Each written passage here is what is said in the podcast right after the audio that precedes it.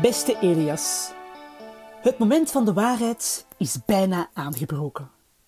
Het is augustus, wat volgens alle experten de maand wordt van jouw geboorte.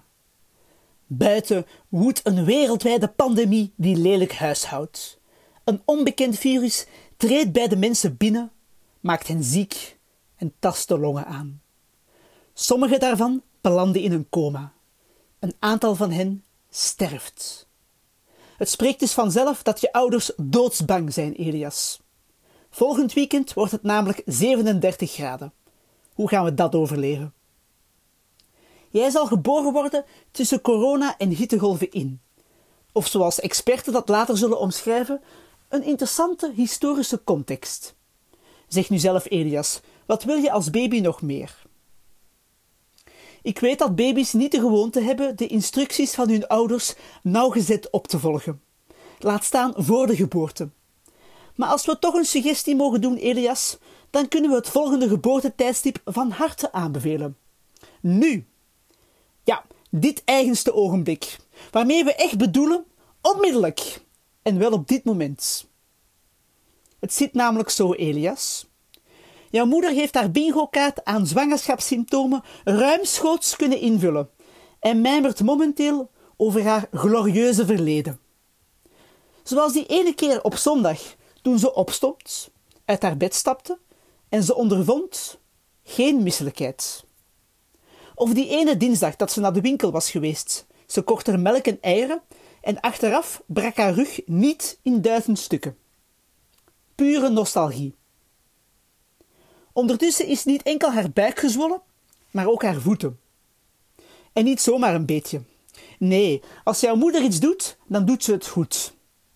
Als de zwelling in hetzelfde tempo doorgaat, dan kan ze binnenkort haar voeten ook gebruiken als ronde wieltjes. Om maar te zeggen, jouw moeder is zwanger van kop tot teen. Het wordt tijd dat je het huis verlaat, Elias. Leer nu eens, zoals alle levensvatbare baby's, zelfstandig ademen. Je moeder is moe en kan niet alles voor jou blijven doen. Neem het aan van jouw vader, die in zijn jeugd iets te zeer werd verwend. Een zekere zelfredzaamheid is geen overbodige luxe. Wees niet bang, Elias. Pak je boeltje, zwaai vrolijk naar de moederkoek en begin onverschrokken aan je hoogst eigen leven. Neem een voorbeeld aan de dapperste baby's ter wereld. Ze zetten zich schrap, houden het hoofd koel, worden geboren en wegen daarna het bloed van hun lijf. Ze kijken geruststellend naar hun moeder, met een speelse glimlach op de lippen en beginnen tenslotte stoer te huilen. Dat zijn de babyhelden waarnaar je kunt opkijken, Elias. Ik heb er alle vertrouwen in dat je dat zult kunnen. Dat weten we omdat je geboren zult worden in augustus. En volgens de pseudo-wetenschappelijke principes van de astrologie kunnen we daar de volgende zaken met pseudo-zekerheid uit afleiden. Je bent geboren onder een gunstig gesternte. Waarschijnlijk zul je een leeuw worden. Maar als je direct tot na 23 augustus, dan word je natuurlijk een maagd. Dat heeft allerlei gunstige gevolgen volgens het wetenschappelijke tijdschrift Libel. Ik hanteer hier trouwens even de Amerikaans-politieke definitie van wetenschappelijkheid, Elias, en die luidt als volgt. Met wetenschappelijk bedoelen we datgene dat niet wetenschappelijk is. Ik parafraseer dus even dit tijdschrift. Baby's zoals jij hebben veel doorzettingsvermogen, gaan altijd goed gezien door het leven en hebben van nature erg veel charisma. Een beschrijving, Elias, die alleen maar kan toegepast worden op jou.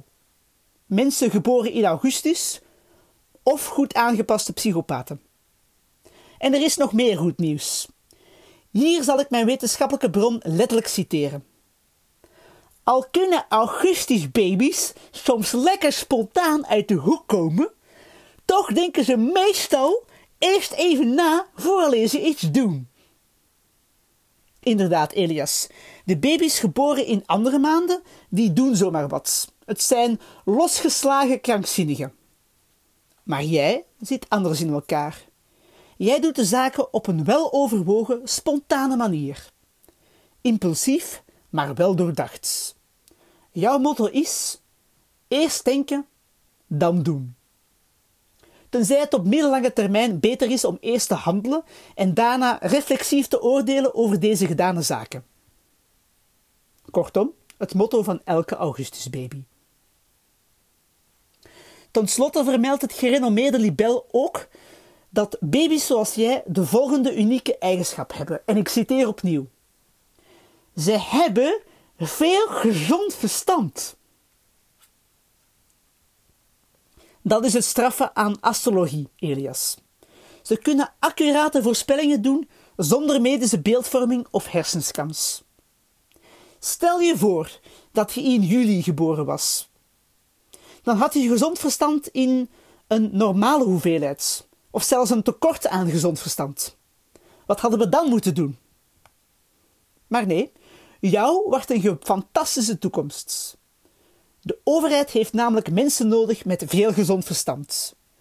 Ze nemen momenteel alle Augustusbaby's uit de wieg en laten hen de Nationale Veiligheidsraad leiden.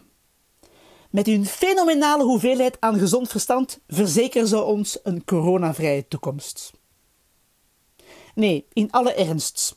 Laat je niet onder druk zetten door je ouders. Het is jouw leven en jij mag je eigen keuzes maken en er iets moois van maken. We zullen sowieso van je houden. Zelfs als je blijk geeft van weinig gezond verstand. Ze noemen dat de puberteit, Elias, maar dat is iets voor een latere brief. We zien je graag en we wensen dat je uiteindelijk nu wordt geboren, potvol koffie. Groetjes, je mama en papa.